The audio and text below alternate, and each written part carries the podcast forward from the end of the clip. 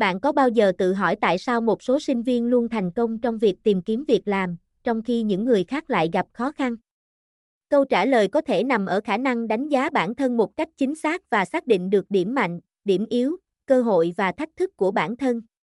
Bài SVWOT là công cụ hữu ích giúp sinh viên làm việc này.